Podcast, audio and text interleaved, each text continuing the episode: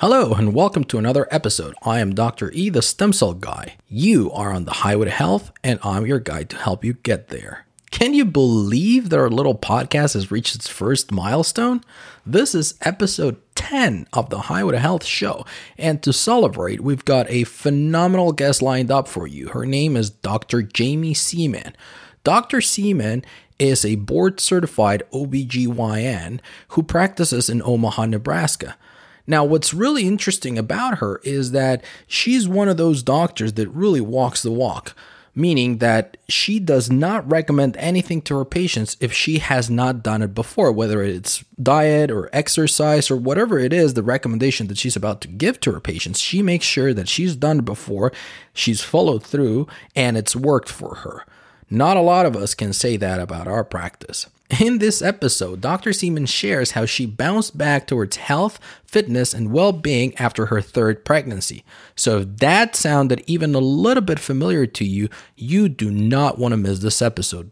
And in our last episode, episode 9, we featured Pradeepa Narayana Swami. Pradeepa is a fertility coach helping couples navigate the emotional roller coaster that are fertility treatments. If you or someone you know is struggling with fertility, this is the episode for you. I'm sure you won't want to miss it. Now, if you enjoy the show, it would mean the world to me if you could take a moment of your time and leave us a rating on iTunes. All you need to do is go to iTunes, search for the Highway to Health show, and click on the appropriate star. That's all you really need to do. If you're feeling particularly generous, you can also write a review. We appreciate everyone who's already done it. And now, without further ado, here's my conversation with Dr. Jamie Seeman. Are you ready to live ageless? Want to discover alternative health choices, cutting edge nutrition, and fitness for the entire family? Welcome to Highway to Health Show with your host, Dr. E, the stem cell guy, where Dr. E helps you live ageless. And now, here's your host, Dr. E. Hello, everyone. Welcome to another episode of the Highway to Health Show. I'm your host, Dr. E, the stem cell guy. Our guest today is not only a full time mom and wife, but also a practicing physician who still makes time to optimize her health by eating right and working out. And boy, do I mean working out. It's no wonder that she's known as Dr. Fit and Fabulous. If you still don't know who I'm talking about, get ready to meet her. Dr. Jamie Seeman is a board certified OBGYN and a fellow in integrative medicine. She has a background in nutrition, exercise, and health sciences. But despite what we see today, this was not always the case. As a former college athlete, she used to get away with poor nutrition until, you guessed it, pregnancy. Weight gain and fatigue became a constant battle, which prompted her to seek answers and change her life. Today, she devotes part of her professional practice to educating her patients about low carb nutrition and lifestyle changes. I am super excited to have her on the show to share her tips with all of you. Dr. Seeman, welcome to the show. Thanks for having me. So happy to be here. Oh, not a problem. Thank you for taking our invitation. I am very, very excited. As I was sharing with you earlier, I'm very excited for the information and tips that you'll be able to share with our listeners because most of the time, people who want to change and most of the people who listen to us they're busy moms and dads and they are already overwhelmed by the day to day of being a mom a full-time parent a full-time spouse and it's really difficult to take care of themselves. So whenever i find someone who's still managing to do all these things while keeping a full-time professional practice and all those things i am super excited to be able to share these things. Hopefully we can help somebody today. That's always been my goal Good, good. Well, once again, thank you so much for being here. Now, before we get started, from the information that you and I have shared, looking over through some of the information that you have online as well, you were not always this fit and fabulous. Is that right? This is true. I like to tell people I'm just as human as my patients are. And I am just like a lot of the moms I take care of. I got away with eating poorly growing up as a child because I was an athlete. And I know why people are confused about nutrition because I myself have a background in nutrition and a medical degree, and I was still struggling with what to eat and how to feed my family and ordering shakes off Facebook and all these desperate things and these easy answers that we all we just like pray right that there's just this simple simple easy thing and it was just this like awakening after my third pregnancy. I was diagnosed with prediabetes and I was exercising at the time. I thought I was eating pretty well, and that was a big eye opener. I looked at my family history. My dad and his parents all suffered from diabetes. And I just said, okay, this has to stop. And I can't ever ask my patients to be doing things that I'm not willing to do myself. And so I just felt like I needed to walk the walk and talk the talk in a sense. And so I really said, I'm going to fix this at a personal level before I try to help fix everyone else. And so that's kind of where it all started about two and a half years ago. So, two and a half years ago, I thought it was longer than that. My youngest is about to turn four, and it was shortly after her birth that I decided that I was going to fix all of this. But that first year was a lot of experimentation, whole 30 diet, doing some paleo, changing my workouts. But I never really found my stride with my nutrition or my workouts. And maybe it's because I had a newborn two year old and four year old at the time. That certainly played a part in it. But it was about two and a half years ago that I went completely ketogenic, low carb and started changing the way that I exercise. And I am now at a point in my life where I don't want to say it comes easy, but it's been something that has been sustainable. And I've been able to maintain really what I would call not much effort, you know, for all the things I've tried in my life. And my family has really embraced it. My husband eats the same way that I do. We're really changing the way that our kids' nutrition is viewed in our household. And it's just made such a significant impact on our life that we can't not share it with others. Of course. Now, speaking about your husband, and this is a very important topic I've seen from talking to some of my patients and talking to different families. I used to work a lot with special needs families. So a lot of the times they had this one specific diet for the child, let's say with autism, and the rest of the family would follow something completely different because they simply didn't want to do it this way or they didn't want to eat X or Y. How important do you think it is that you were able to get your husband on board and get the entire family on board? Was this a factor at all? I think it really was. You know, my husband is very willing to try anything. And honestly, this was probably the best suggestion I ever made to him. We eat predominantly carnivore now. And I think for men, that's a really easy concept. Like just eat meat and eggs and don't eat this other stuff. It was very simple for him to just view it that way.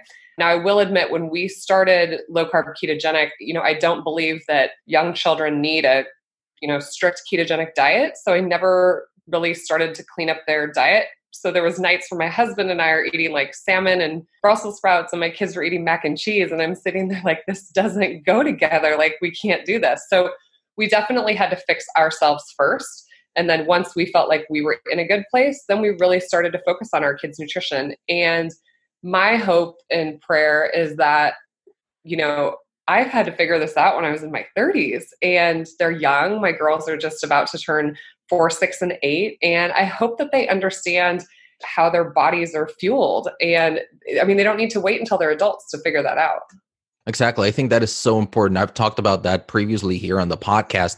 My wife and I, we have a one and a half year old toddler at the time.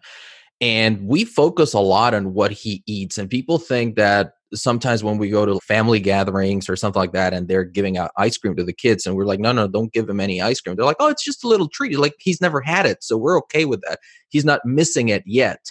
And once he's old enough to understand the effect that it has in his body right now he will eat it and he'll be fine. He won't even recognize that it's having a detrimental effect. But if he's never had it let's say at three or four or five and he tries it then he'll probably feel the difference. So that's what we want. We want him to be able to grow up understanding and relating what he's eating with the effect it has in his body. Because I think that a lot of us, we didn't grow up that way.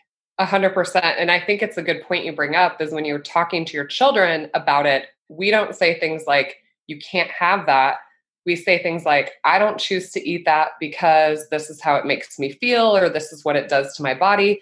And you really have to empower them to make those decisions. I totally understand they're going to go to school, they're going to leave the house one day, and they have to make these decisions. And so, you know, I don't want them to feel like we've restricted them in their ability to make those choices. We're really just trying to empower them to make the right choices.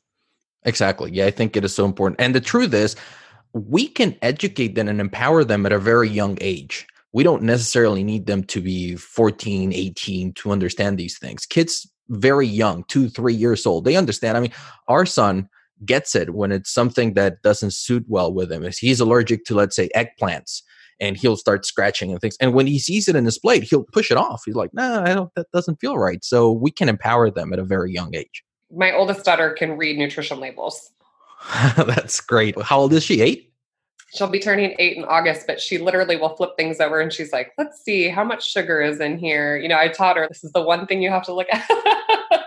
Well, sugar is a tremendous problem. And I've seen a lot of the times that you post this, even you sneak those photos in the doctor's lounges and all those places, because even us as health professionals, I remember the exact same thing when I was going through my internship, when I was going through different rotations. And people wanted to play nice with the doctors and they would bring donuts and they would bring sodas and you were on call and that was your fuel for the night. How counterproductive is that? Oh, it's just insane. I mean, literally, I have attended lectures, the diabetic lecture, and they're serving donuts in the back of the room, or, you know, a drug rep that represents a weight loss company is bringing in pizza for lunch. I mean, it's.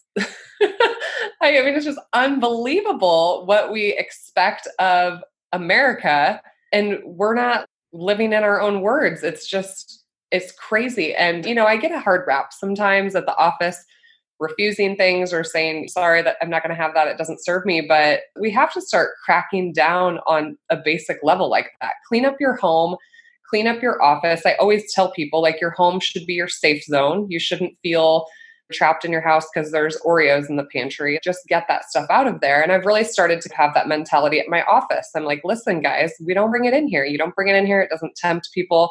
It's not, you know, what we need to be showing our patients. I mean, they see those things too. And so we just need to set a better example. Yeah, especially when you work in healthcare. I always found it incredible when I was running the clinic and I would tell them, like, listen, guys, we really cannot be having these foods here. Even if you enjoy them, even if you want to have them, this is not really the example that we need to be setting before our patients. How can you walk in and tell your patient that they need to eat right and you literally just had a bag of crisps? It simply doesn't work that way and the candy at the front desk. I'm like, oh man.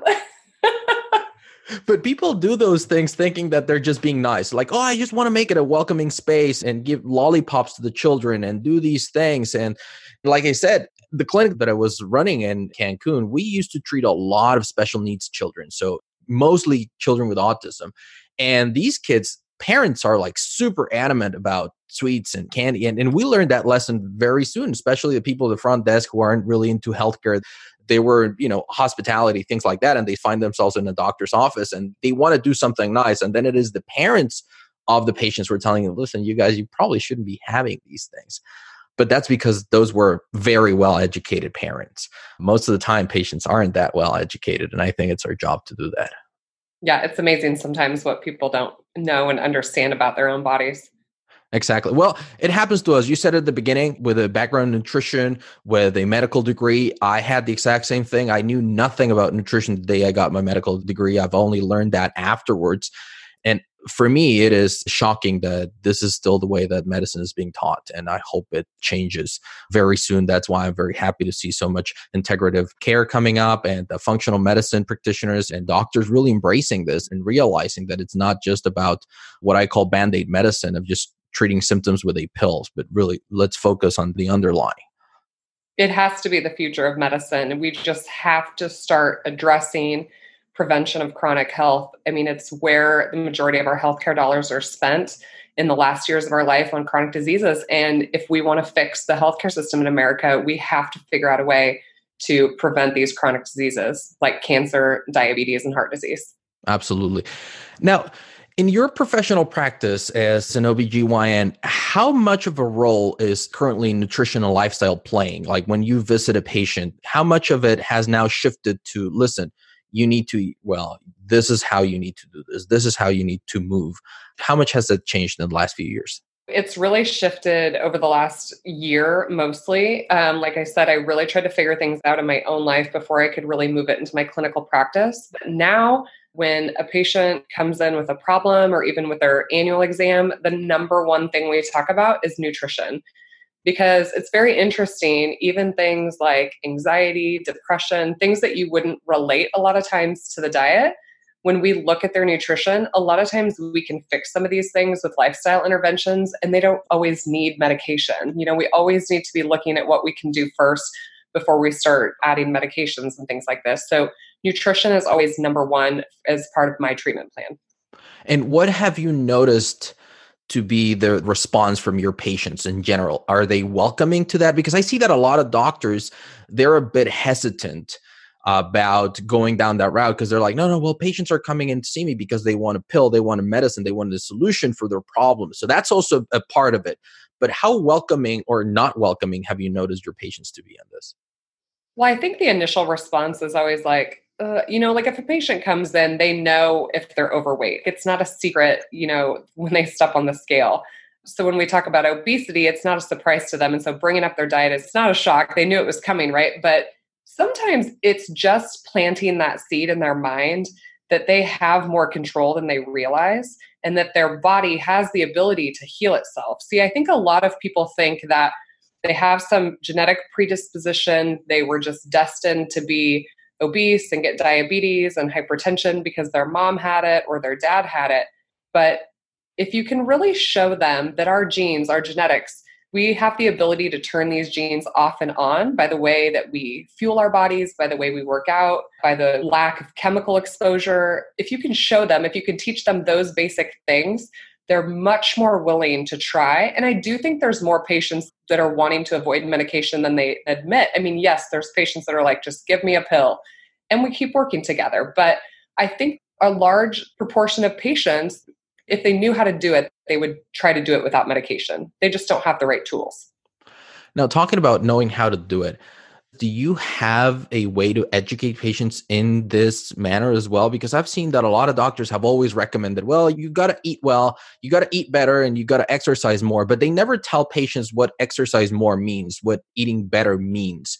Patients already think that they eat well. Rarely do you have a patient come in and say, like, yeah, I only eat junk. Most of the time they say, like, well, no, I try to make good choices. So, what is your way of really educating them in this manner and helping them make this transition? So, kind of two things. First of all, it's part of the reason that I have really tried to be transparent on social media because I've really tried to show people listen, this is what I do, this is how I move my body, these are the things I eat. I try to be very transparent from that standpoint of just being an example, giving people ideas when I'm working with patients, the first thing we do is a 24 hour diet recall. We look at what the patient's actually eating and then we look where we can make improvements.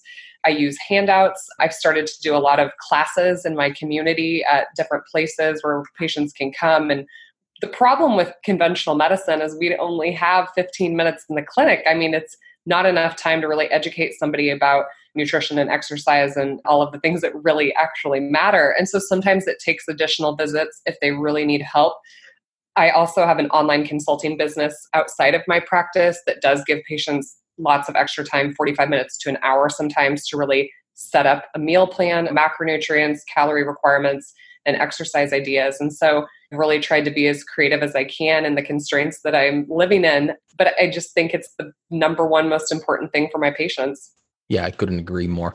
And I think it's great that you're already doing all those things, the handouts and all those different things, because like I said at the beginning, every patient knows that well what did the doctor tell you well that i need to eat better but they never really told me what eating better means and then they go online and they start seeking answers and they find all this conflicting information and people who are trying to sell diet books and methods and all those things they want to frame it in a complex manner so that people think that unless I buy this book, this method, this DVD program, I won't be able to do it on my own. But in reality, it's a lot simpler than what we think, isn't it? Yeah, and that's I think where a lot of people have actually seen success with the ketogenic diet is it's very simple. Eat less than your carb threshold. So for some patients it's oh, just eat less than 25 carbs per day. That's all you have to do. And when you put it on such a simple level like that, they're like, okay, I got it, less than 25 carbs. And then you can make tweaks as you go along, but I think that simplifying things, you're going to see more success. People are confused. There is all this fancy protocols and all these things, and it's creating more confusion for people. Even as a physician, did you think that was part of your journey when you started switching towards a healthier lifestyle? You mentioned that you went through like Whole 30 and you did like what was paleo, and then you did keto, and now you're almost carnivore. Did you see this as well, even as a doctor? Did you notice that it was a bit overwhelming Yeah. And that's why I said, I'm going to figure this out for myself before I can figure it out for all of you. And it kind of evolved into this very simplistic thing now. Like I said, I'm able to maintain the body fat I'm at very easily. I don't feel deprived at all. My energy is great. My biomarkers are great. But it was, it was this like evolution of pulling the weeds out and teasing out just the misinformation that's out there. And like I said, I had a nutrition degree, but ketogenic is not well accepted amongst dietitians and nutritionists at all, even in the medical community. And so I kind of felt like the black sheep for a while, really trying to figure it out. Now that I've been able to translate so much of it into clinical practice, I have never looked back now. What made you actually go towards the ketogenic side when you wanted to start cleaning things up? And I asked this because a lot of physicians, myself included, when I said, you know what, I need to start taking control of my health, for some reason, we end up gravitating towards plant based. And I tell people that I'm a recovering vegan now. I did that for a couple of years and I think it did more harm than good. Although at first I felt really, really good, mostly probably from cleaning out all the junk that I was eating before that. But in your case, you went directly the other path. What made you actually consider going down that route? Was there something in particular? was it just timing and coincidence? Well, when I was pregnant with my three children, I failed my glucose testing in my pregnancies. And I have a family history of diabetes. So I knew that there was some basic level of insulin resistance going on. Then I had my biomarkers checked. I found out I was pre diabetic. And so I knew that restriction of carbs was where I needed to go as my evolution of ketogenic into more carnivore has happened, I actually do feel much better limiting plant based foods. Really, the consumption of them for me is more out of boredom. like, I just feel like I need a different texture, so I'm going to have a salad today. But it is where I feel best eating mostly carnivore based. And I always, always, always tell people you just must be your own expert what's right for me isn't necessarily what's right for you. There are people that have higher carb tolerances.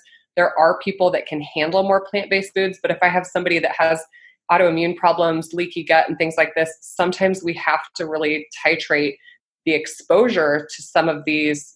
It's a concept that was very hard to wrap my mind around because what we've heard our entire life is eat your fruits and vegetables, eat your fruits and vegetables.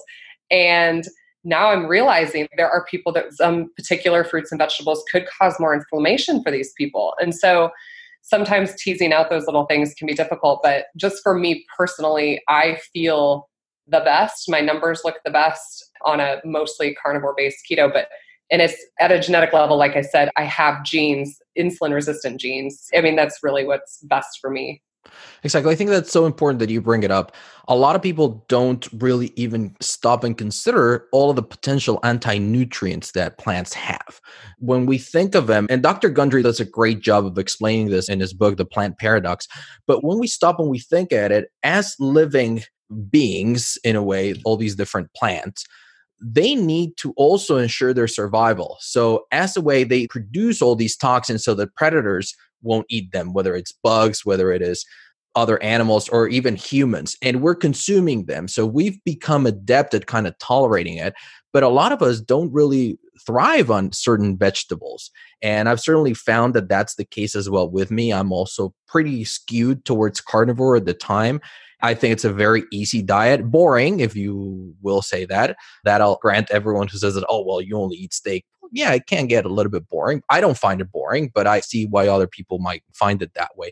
And it's really good that as a physician, you're open to these differences and not only open about them but you encourage patients to really experiment with themselves and say like well try it out. Let's see if it works. This is not a magic bullet. It worked for me. It's worked for a couple of my patients but it might not be the exact same formula that works for you. And if eating beans works for you if eating a little bit of rice eating certain lentils eating certain things works for you then go with it right? Right. So I always tell my patients the only diet that will work for you is the one that you will actually do. And when we talk about people debating low carb, high carb, low fat, we're not arguing over bags of Skittles, right? I mean, everybody agrees that those types of foods are not good for us. So if a patient wants to eat sweet potatoes and more carbs of that nature, I'm not going to argue with that. If they feel good and their biomarkers look good, then great. I'm happy for them. They can eat whatever diet they want as long as they're optimizing their health. And that's where that kind of be your own expert thing comes in. Exactly. And it's very, very important to do that. Now, the next tricky part, and something that a lot of the people who listen to us are very interested in learning how do they feed their kids? I feel like children are currently being targeted as lifelong consumers of these highly processed, highly sugared foods or, you know, franken foods how do you do this? I'm not asking you for the specific magical bullet. I just want to know your experience because, like you said, in social media, you share what you do. You're not sharing the absolute best answer. You're sharing what works for you and it might work for somebody else. How do you do that with your kids, all of them preteens? Okay, so because I'm an obstetrician, let's talk about back to the womb for just a second. So, when a baby is in the womb in the third trimester, about 30% of the energy needs are actually from ketones. So, the brain is myelinating, it's using ketones as a fuel source. So then the baby's born. Breastfed babies use ketones a lot as well because breast milk is high in MCTs. And it isn't until the baby turns six months old we start feeding them rice and oatmeal and these types of grains that the baby's almost permanently kicked out of ketosis. And then we all know what happens, just like my kids, they turn two, they start living off goldfish crackers. mac and cheese, like all these heavily carb based foods, and they are. It's like they're literally pulled into this level of like carb addiction. Now, kids can tolerate more carbs than adults.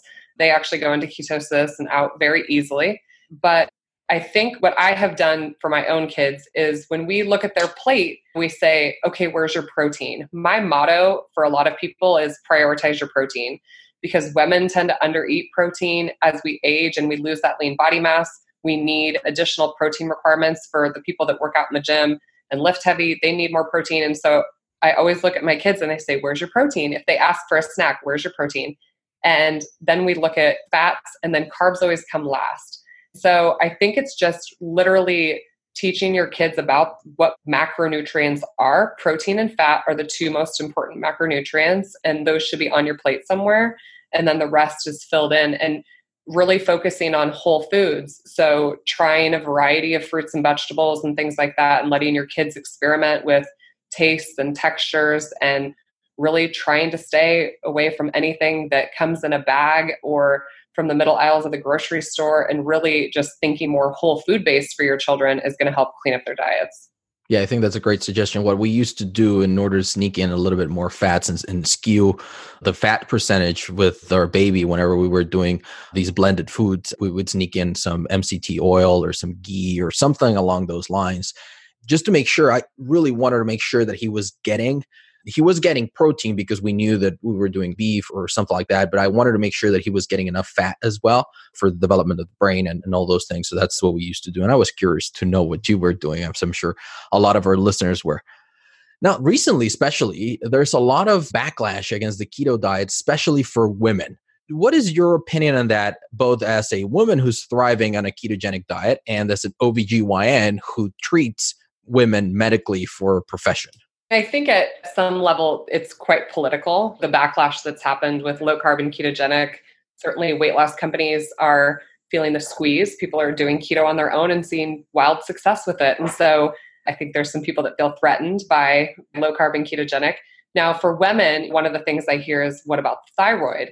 With the thyroid, what we really need to understand is that dieting in general can lower your free T3, which is your active thyroid hormone. And so part of it is just teaching people about smaller calorie deficits and things like that. It's not low carb and keto necessarily that's causing some of this, but just extreme dieting. And then when we talk about pregnancy, um, it's very interesting if you look at the pregnancy literature. It will say in there to never let a pregnant woman eat below 175 grams of carbs per day. But in this 1300 page document about prenatal nutrition, there's literally a quote in there that says that as long as fat and protein requirements are met, there really is no such thing as an essential carbohydrate. And so some of these guidelines are just so arbitrary and it's hard to like break the mold in your mind. But what I've experienced anecdotally with patients that are doing what I would consider low or moderate carb in pregnancy is they're eating anywhere between 50 to maybe 150 carbs per day and they're maintaining correct amounts of weight gain during pregnancy. We're not seeing gestational diabetes, we're seeing healthy babies, healthy birth weights.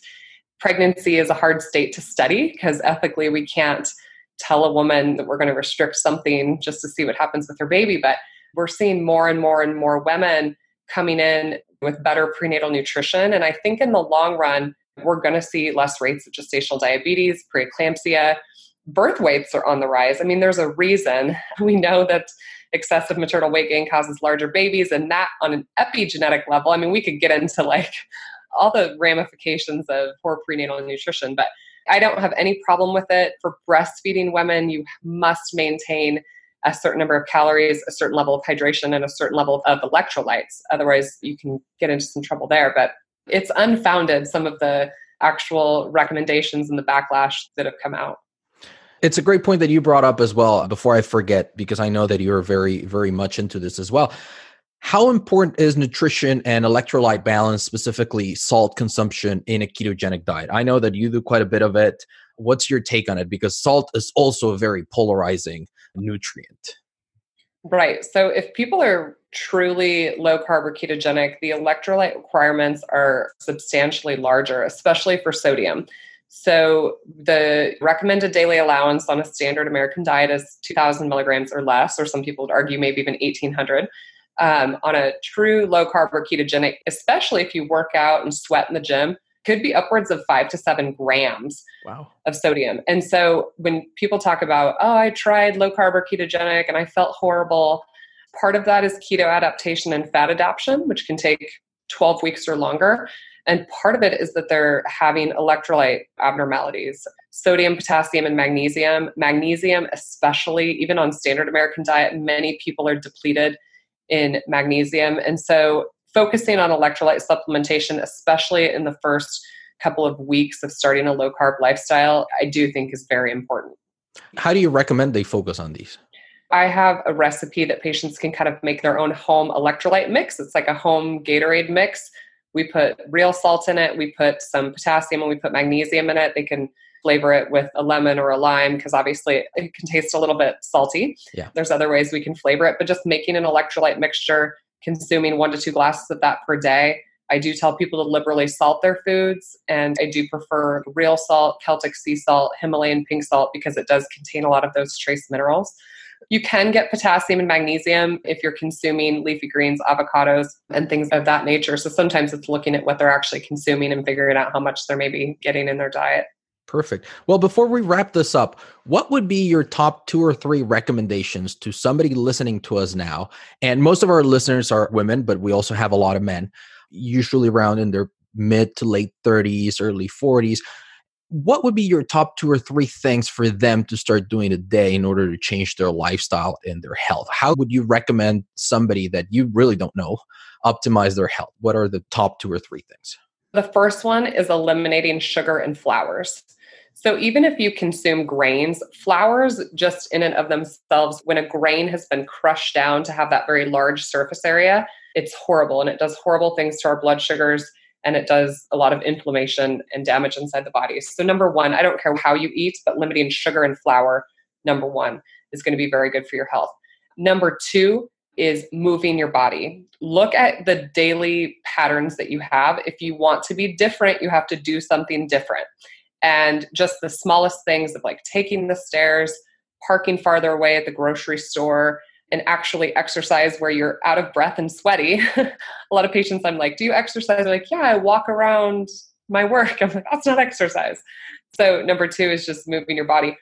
And then, number three is look at your family. What health problems are you destined for? Your family can give you a lot of information. And if there's something like Alzheimer's disease, or heart disease or diabetes, what things can you do now? Because this number three is like where people can fill in the gaps for their own health outcomes. I have some patients that actually they're very healthy, but their mom has Alzheimer's and they're like, how do I prevent that? So then we look at risk reduction strategies where people can help fill those gaps a little bit.